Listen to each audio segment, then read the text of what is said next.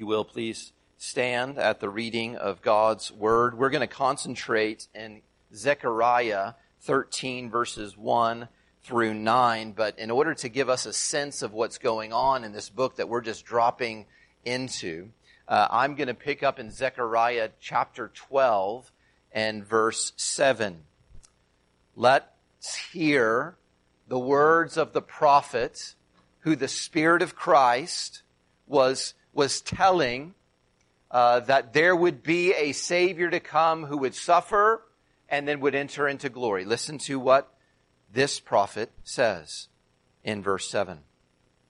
And the Lord will give salvation to the tents of Judah first, that the glory of the house of David, that's the house of the king, and the glory of the inhabitants of Jerusalem, that's the city of the king, may not surpass that of Judah.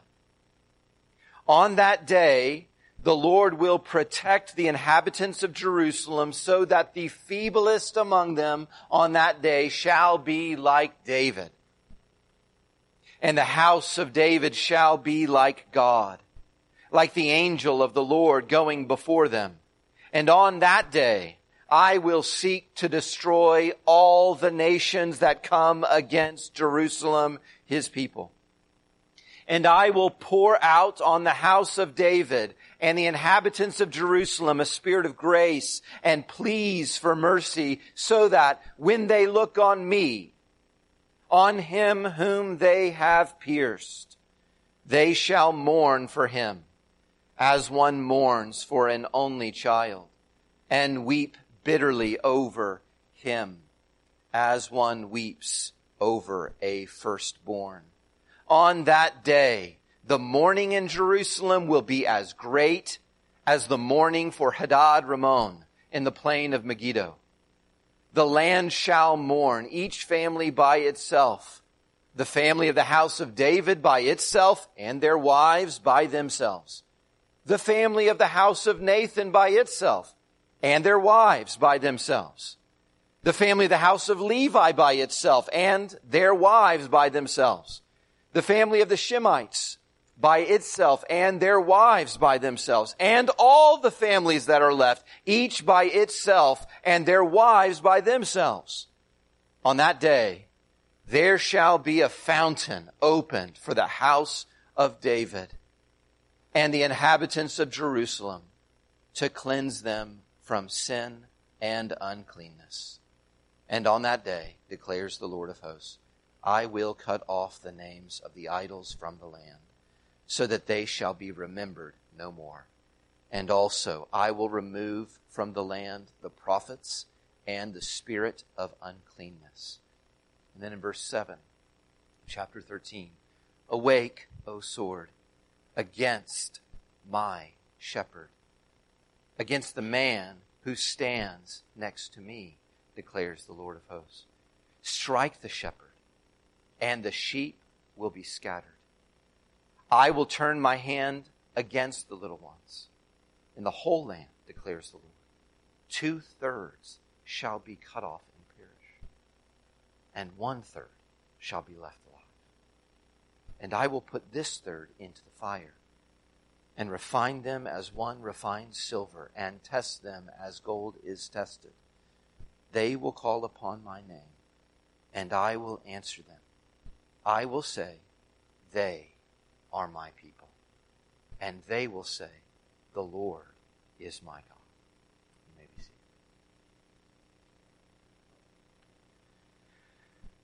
It is strange for me as a preacher, just the way that I approach preaching, to not have the, the next passage just all laid out for me. And yesterday, as I discovered that I would be preaching, I'm not going just to the next passage I have because I plan to do that in, in March.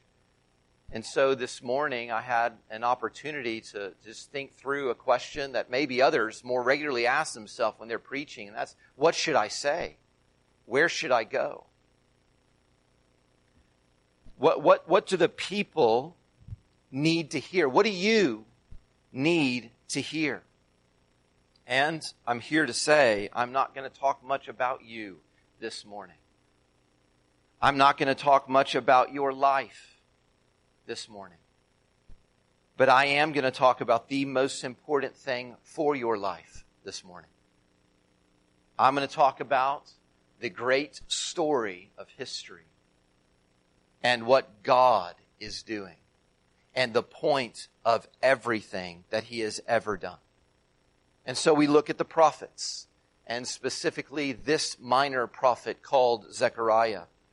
He, like the rest of his uh, fellow prophets, did the same thing toward the end of the Old Testament. They were looking back to how God's people had failed God time and time again.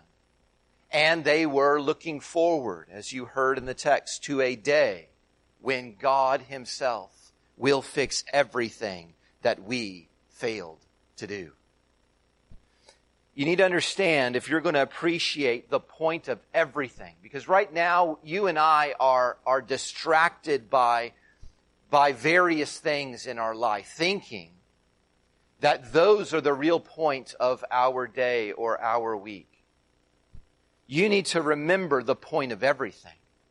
That God created in the beginning everything that exists. And we are told that He created everything and everyone, that includes you, for the purpose of glorifying Him. That's why you exist. To bring honor and glory and attention to God who made you and to enjoy Him in doing that, to love Him more than anything. And the Bible, the great story tells us that it wasn't long after God did this work of creating that humans fell, that they chose sin, that they chose to go against God, that they refused to live out their purpose in life, did not want to live for His glory, and therefore they would not live. That is why everyone we know dies because we would not live for the purpose that we have breath, which is to bring attention to God. And the good news that the Bible continues to unpack is that God still was committed to this plan. He will be glorified in all the world. All the nations will lift up His name. He will be enjoyed.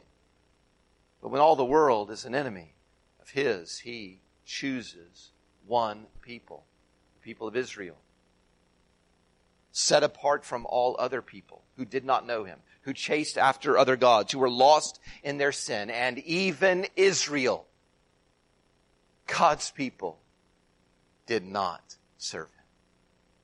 They fell in the same way that Adam did. So when we come to Zechariah chapter 12, Zechariah is experiencing these visions as, as he looks back on how God's people have time and again, unfailingly and always fail him. And looking forward to the day when God will fix everything. As we heard in 1 Peter, the Spirit of Christ was giving in this passage a vision for the suffering of Christ and his subsequent glory. So this morning, I want you to get a sense of just how desperate Zechariah and the people of God were for, for God to come and fix everything so that we would never forget the glories of our Savior. I was reading a book recently uh, that said this line that stood out to me. And it, it, it said that when you have been living with a prophecy for so long, there is a shock at the revelation. Whenever it's finally revealed, there is a shock. And that is the shock I want to renew. I want God to renew in us this morning. Here's the sermon in a sentence. I want you from this passage to hope in the God who is the only hope for every sinner. Hope in the God who is the only hope for every sinner. All the hopes of God's people at the end of the Old Testament are coming together in a fountain and in a fire. Let's look first at the fire at the end of chapter 12 and beginning of chapter 13. A group of God's people have returned to the promised land of Israel. They were kicked out of the promised land because they would not obey God and did not love God. And now they've come back to rebuild his home in hopes God is going to come back and live with us. He's going to bring his glory back because we regret leaving him. And they're asking this question, when, O God, will our sadness for being away from you end? Chapter 12 verse 1 says this is an oracle or a vision that concerns the people of God, Israel. This is the burden of God for Israel. Look in verse 3. All the nations are gathering against God's people for war. And then look in verse 4. Who's on the battlefield? The Lord has come in chapter 12 verse 4. He's the one who's going to fight for his people. And he's going to guarantee that they win. Look in verse 7. We just read this. I'm going to give salvation to you. I'm going to fight in this battle against your enemies. Verse 8, I will protect the inhabitants of my people. Verse 9, I will destroy all the nations that come against my people. This is the first answer in salvation. I've got to defeat your enemies if I'm going to come back and live with you. And you're going to be safe from all the danger that they brought. The question is in verses 10 through 14, why is it that after all those promises, after God comes on the battlefield and defeats all the enemies, why is it that verses 10, 11, 12, 13, and 14, the repeated word is mourning, wailing, weeping? Why would the people of God who experience that be weeping? So it's a scene right out of a movie where the whole world comes against this small people. And the shock is that the underdogs have the victory. They weren't supposed to survive the people of God when all of their enemies came against them. And so they're rejoicing together. They're hugging one another. They're drinking wine. All their enemies are gone forever. And in the midst of their rejoicing, they cannot ignore the reality that the only reason they could have won that kind of battle was there was one warrior who won it for them. It's just like that battle against that giant in Philistia, Goliath. When all of God's people, remember, are shaking in their boots and they're not willing to fight against Goliath. But then one comes out David, the king, who beheaded the giant. And then all of a sudden the rest get up and they celebrate and they pursue the rest of the enemy to victory. Is that kind of battle that we're looking at in Zechariah 12. And so all their thanks for the win goes to the David or the king of their battle. And as they're congratulating themselves, as they turn to thank their champion, they're looking through the crowd, assuming that he will be there and embracing another soldier or receiving the thanks of the women and the children, but they cannot find the one who fought for them. Until verse 10 of chapter 12. Uh, 12. They find him. Do you see him? And he's not jumping for joy. He's not even standing his body is among the dead. And the worst part is they see a sword coming out of his body. And it came from the people of Israel. The commander of the armies of God's people, the champion who made the little people of God victorious, has been killed by his own soldiers. It'd be understandable for there to be all kinds of emotions that the soldiers would feel at that moment. They may be disappointed, but they also know, look, this is, this is war. Friendly fire is just part of war. Uh, our soldiers, uh, even our greatest champion, he, he, he would have, he would have been happy to die on behalf of his people. So it's sad that, that he's dead, but, but this is a fitting result.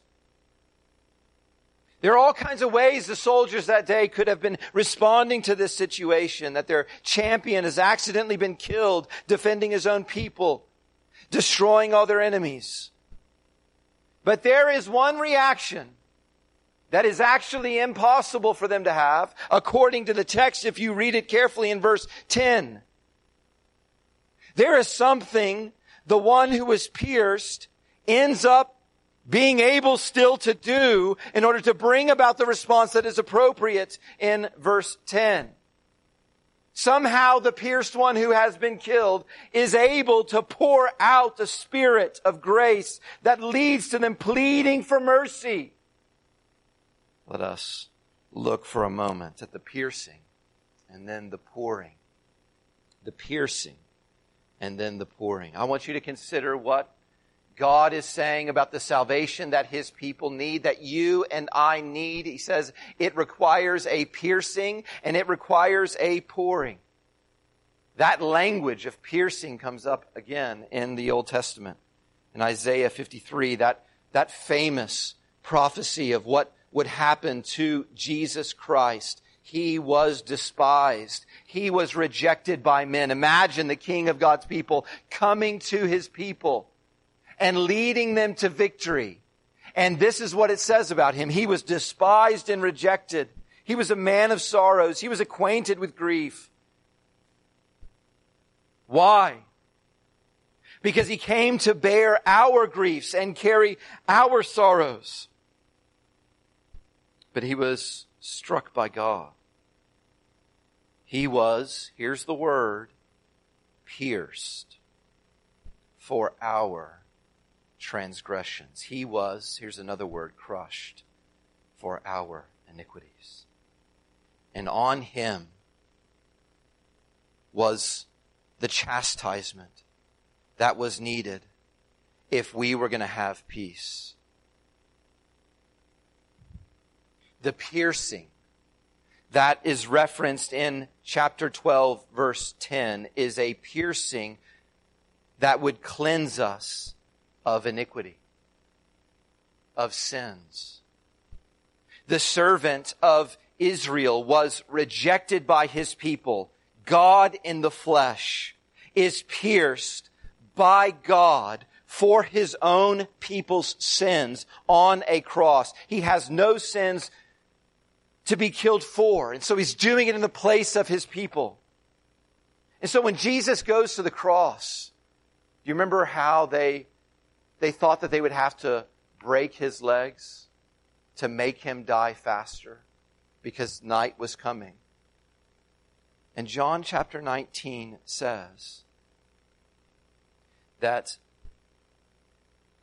they realized that he was already dead, and so they didn't have to break his legs. And that was to fulfill when they pierced his side with a spear. They pierced his side and blood and water come out, proving that he's already dead.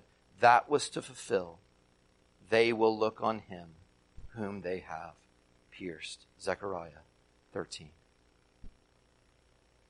The cross was absolutely necessary for this piercing of Zechariah 13 to occur. That means that the cross of Jesus Christ is the day of the Lord where the Lord defeated his people's enemies for them. And when God himself, the firstborn son, died for our sins and saved us from his anger. If we would live with God forever, he had to be killed for us because we are so unclean. So the piercing leads to a pouring, and that pouring leads to a fountain. Why would they be mourning? It says in 12, 10 through 14. Why is there, that's the only thing that, that everyone is doing.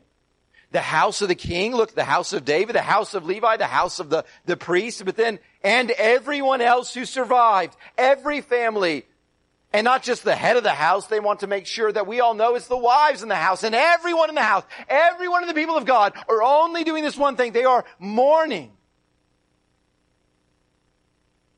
How is it that they start to mourn? Why is that their response when the one who they, who saved them was pierced? Is because he's still able, he is raised from the dead to pour out a spirit, a gracious spirit, a gift that they don't deserve so that they might plead for mercy because they are mourning the one they pierced. Chapter 13, verse 1.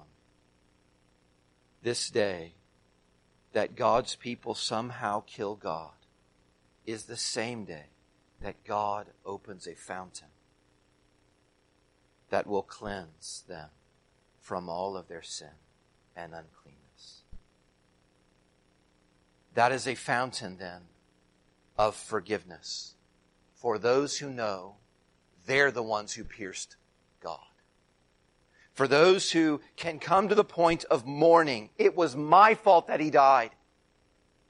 For those people, there is a fountain of forgiveness that is opened in the most violent way. That's how the blood gets there to forgive because they pierced him. Mourning and pleas for mercy leads to the mercy of cleansing. Revelation chapter 1 says this Jesus Christ is the firstborn of the dead and the ruler of kings on earth. To him who loves us and has freed us from our sins by his blood and made us a kingdom, priest to his God and Father. To him be glory and dominion forever and ever. Amen.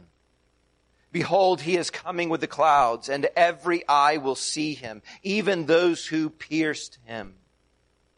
They will see him, and all the tribes of the earth will wail on account of him. Even so, amen. Those who mourn for piercing are cleansed for killing. This is far more important than anything I could tell you to do specifically this Tuesday, Thursday. Any kind of vision I can give you for what 2021 should look like.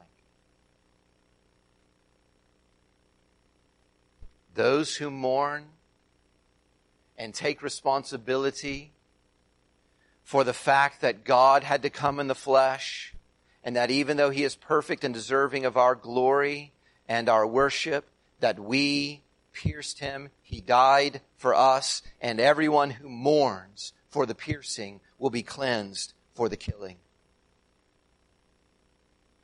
That is the people who make up the people of God. See, every one of them is mourning. And every one of them come under the fountain. From all the tribes of the earth, this is not just the people of Israel. This one that God exalts becomes the savior of people from all over the world. I remember when I, 16 years ago now, I think, was watching in the theaters the movie The Passion for the Christ. And I was not the only one in the theater as we're watching this representation of Jesus being tortured and then nailed to a cross. I remember I was not the only one in the theater who was wailing aloud weeping when I'm watching his suffering for sinners because I knew this is what he did for me. And whatever I'm seeing on the big screen, it would have been far more real and far worse. This is what he did for sinners. And this was done to him by sinners. This is what he did for me. And this was done to him by me. And the only appropriate response is mourning. The greatest concern that we should have in our life is not who's going to lead our country and why can't we find someone who has the character that we're looking for, someone who is trustworthy. The, the greatest concern in your life right now is not when you get to have the vaccine or whether your children are going to turn out okay or whether your loved ones are going to be happy. God is doing for them what, what he's correcting something that is common for you and common for me, and that is to think that all our problems are outside of us. And they think and they're rejoicing that the, the human enemies of theirs, the people who hurt them were defeated by God. That's what they're rejoicing over. And he says, you gotta mourn. Because if you're really gonna be saved, if you're gonna actually enjoy salvation and be with me, you've gotta mourn because I died to make this happen. And it is your fault that I've died. We need to be cleansed from sin. That's what chapter 13 verse 1 says. That the piercing opens up a fountain of blood that we need if we're going to be cleansed by sin. I love what John Piper says when he's defining sin. What is sin? It is the glory of God, not honored. That's sin. It is the holiness of God, not reverenced. That's sin. It's not just these little, little lies we tell, these little ways we hurt people. It is mainly about God. Sin is the greatness of God, not admired. It's the power of God, not praised. It is the truth of God, not sought. It is the wisdom of God, not esteemed. It is the beauty of God, not treasured. It is the goodness of God, not savored. It is the faithfulness of God, not trusted. It is the commandments of God, not obeyed. It is the justice of God, not respected. It is the wrath of God, not feared. It is the grace of God, not cherished. It is the presence of God, not prized. And it is the person of God, not loved. That is sin. And there is a shower for sinners in the house of David. The piercing occurs in the midst of God saving his people from their enemies. And then he causes them to mourn because it's their fault. And then the mourning lends to their cleansing. The blood that the traitors drew in murder, by grace, it says, that blood is the very blood that cleanses them of the guilt of their betrayal and every betrayal. You need to know if you would be saved and living the purpose for your breath, that the first step is to wail for your guilt. Nothing else could save a wretched sinner like you or me. And then it's to rejoice for the blood that cleanses us. When Jesus returns, you know what's going to happen to God's people. All the tribes of the earth, the people who actually love Him, what they're going to do is mourn for the one we pierce. We will wail on account of Him. Even so, Lord Jesus, come. We know we're guilty and that's why He died, but we also know that His blood cleansed us of all guilt. So come, Lord Jesus. We're not afraid to be confronted with our guilt because we know what you did with that blood. Zechariah is not yet done with envisioning our salvation. And so he talks to us about a fountain that cleanses us of guilt, but he's not done because there's a fire that cleanses us of distrust. This is really important. Because a lot more people can get down with the fountain than the fire. Hope in the God who is the only hope for every sinner. Look at the fire. Look at the fire. Zechariah continues the cleansing theme in, in verses 2 through 9. Look in verse 2. He's cleansing. It's still the same theme. He says, I'm going to cut off the names. I'm going to remove. There, there's something unclean about the land of my presence that I cannot come and be with you and you cannot be my people, like he says in verse 9, until I do a work, and that is to cut off all the names of all the false gods that fill the land. There will be no other God who shares the space with the true God. There will be no other God that gets the affection of God's people. And so he says in verse 2, I will remove the prophets. That is the false prophets, the lying prophets we see in verses 3 through 5. The people who are lying when they say, this is what God wants. I'm going to remove all of them, and I'm going to remove all the rest of your uncleanness. That's what salvation requires. I want you to notice three things from verses 7 through 9 so that you might know how God saves. Number one, look at the shepherd in verse 7. Look at the shepherd in verse 7. What happens to the shepherd? Well, first of all, we know that he's standing right next to the Lord. He is in the presence of the Lord. That means he's clean enough to be there. He is a righteous shepherd and he is struck by the sword of God.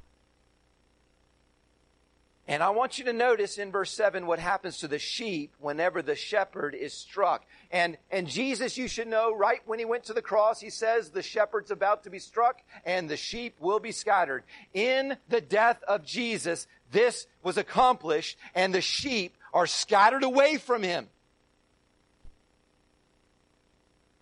They're, they're thrown into the wilderness. They don't have their leader. They can't see him.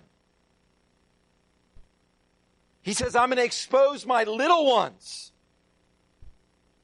to danger by the hand of God himself. Now, there are some pulpits where you will hear a lot about the fountain and you'll hear nothing about the fire. But God says it. I want you to hear what God says about the day of the salvation in verse 8. I want you to look at the fractions. How the scattered sheep are apportioned. Two thirds of the people who claimed that they wanted the fountain of blood and forgiveness, two thirds of those people after that point will be, and here we have the same language we saw in verse 2 about idols and about false prophets. They will be cut off. Two thirds, according to this, of the people who claim to want salvation, who say they want the blood, two thirds of those people will be cut off and treated as enemies. They will perish. Y'all listening? Verse 8, one third will survive. And what does he do to that third? Verse 9 A fountain cleanses and a fire refines, like testing gold. He's going to burn out the impurities in their hearts. What is refined out of the real people of God is exactly what was not refined out of the two thirds who were cut off. The two thirds that are cut off are those who have to go when the idols have to go. Who won't be there when the false gods are removed out of the land of God. In other words, what is not removed from them is they continue to look to other gods. They remember other names. Look in verse 9 explicitly what he says.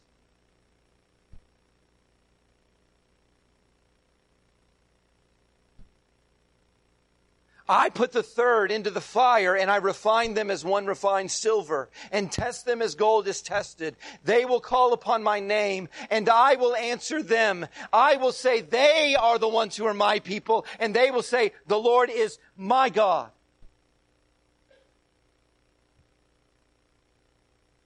It's after the fire. It's through the fire. It's not everyone who claims God initially. It's not everyone who names the name of Jesus initially. It is the third who after claiming the Lord are put in a fire and though the fire would remove all their impurities and make them go through much pain, it is only one name that they remember and it is not their idols. And they call out to him, He is my God. And those people God says they You heard it from 1 Peter chapter 1 this morning. Peter in the New Testament says the same things about anyone who asks to be cleansed in the fountain. Every one of them is put in a refining fire. Do you see how this, this chapter is about the things that we've been talking about in Zechariah. Look in 1 Peter chapter 1 and verse 1. He's writing to the chosen who have been driven away from God, the exiles, the ones who've been dispersed, they are sheep who've been scattered. Look in verse 8. The, the shepherd has been struck and the sheep have been scattered. They cannot see him. You don't see him because you're scattered from him. But look especially back at verse 6. When God promises this great salvation, that this hope that we have that is alive because Jesus is alive from the dead, this hope that we have in an inheritance that is imperishable, undefiled, and unfading is being kept for us in heaven. Verse 6 says, In this you rejoice. Though now, this is what your experience is. You have been grieved by various trials. Here's the language of Zechariah 13 verse 9. So that the tested genuineness of your faith, the gold that is tested, it is more, your faith is more precious than gold that perishes, though it is tested by fire may be found to result in praise and glory and honor at the revelation of Jesus Christ. Though you have not seen him, you love him. Though you do not now see him, you believe in him and rejoice with joy that is inexpressible and filled with glory, obtaining the outcome of your faith, the salvation of your souls. Listen. Because you are surrounded by people who will only rejoice and I have no need to talk to you, encourage you, if you will just say you want the fountain. And they will not help you at all when the fire comes. This is what will help you when the fire comes because it will come to everyone who comes under the fountain and the cleansing blood, who says they want that. What you should expect is a fiery trial. You should expect a life filled with hardship because God is using the fire for something. He says there in verse 7, He's going to test whether your faith is genuine. I want you to receive the outcome of your faith. The salvation that is ready to be revealed. Not just to feel saved in a moment. I want you to receive the outcome of faith. The salvation of your souls. So I'm concerned when the fire comes on our lives and I don't see you calling out. The Lord has a goal for His people. And you gotta get with the goal of all history. He is gonna purify the world of idols. He's gonna drive out all the false teaching.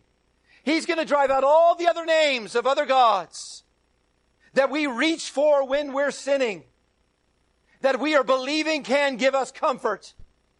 And he pursues that goal with fire. So that those who profess faith in verse 6 will actually get what they're professing to want. Salvation in the end.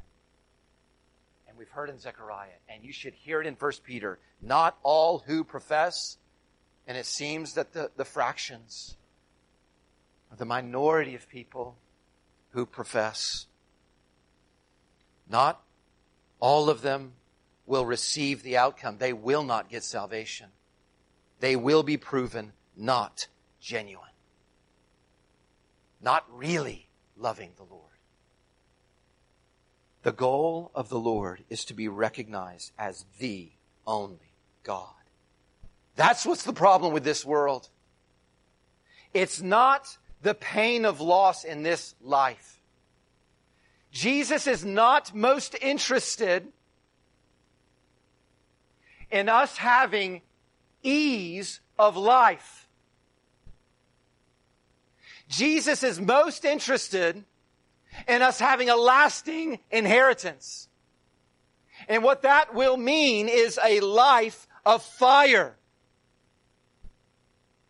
The cleansing fountain leads to a purifying fire that drives out every other name that we're still tempted to reach for, that we might call out to when we're uncomfortable. He said, I'm going to cut off all the names of the false idols so that their names are remembered no more. And the ones who call on my name in the fire, they are my people. genuine faith, real salvation, according to the prophets hundreds of years ago, according to the apostle hundreds of years ago, is determined by this. Who do you call when the fires rage? Varied, grievous fires. Your fire, different from mine. Your trials, different from theirs. But fire, hardship. And whenever we're in trouble, the habit of our heart that God would purify out of us, that requires fire to purify out of us, the habit of our heart is to turn to the little black book of our comforters.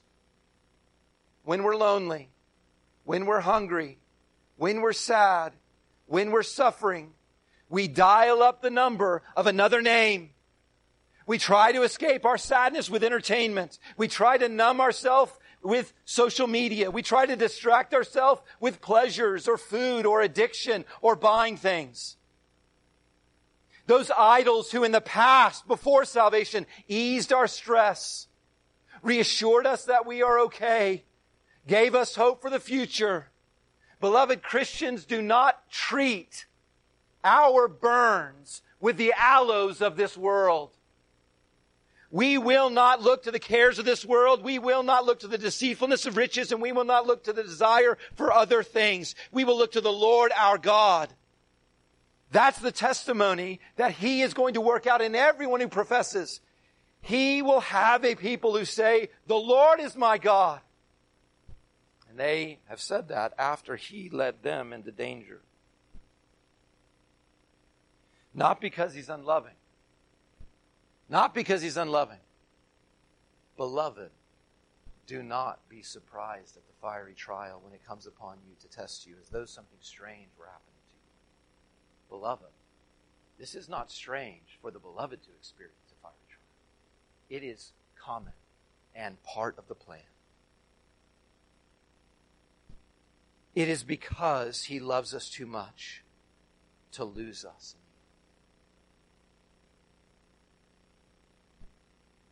It is because he wants us to receive the outcome and not just comfort momentarily. It is only those who are cured of calling others who actually get Him. So pain and loss and waiting are what we need to train us to trust Him and long for Him that we might receive Him.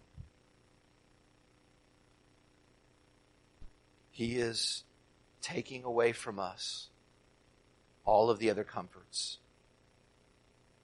And then he's saying, Do you still want me? That's why he goes on from talking about the fire to verse 8.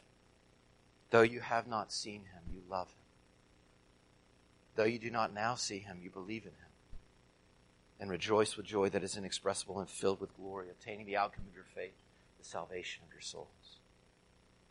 Even though my shepherd I can't see, he loves me. He who sent this pain to purge me is the one who I pierced. That's what we know. And it, it, it, was his joy, the joy of purifying me. Purifying me with this pain so that what is removed from me is what would keep me from him. He was pierced by us, church. And he was pierced for us, church. We are never going to experience for him what he did for us. Even though I can't see him. This is why we love him. And God will say at the end, those are the ones who are my people. Let's pray together. Father in heaven, we ask that you would make us a people who survive the fire, who don't just say we want the fountain, but survive the fire. So that our faith and hope are in God. It is your desire for your people to have a hope that lives because our Savior lives. It is your desire for your people that though we go through the fire, we still love you and you are still worth it to us. That, that will happen for everyone who Christ died to save. It will happen. And we pray that we are among them. God, we pray that you would burden our hearts for those who don't seem to be surviving the fire. God, would you remove from them and from all of us every name in our memory but your own? And may we lean on you so that we may have you in heaven. And we ask this in Jesus' name.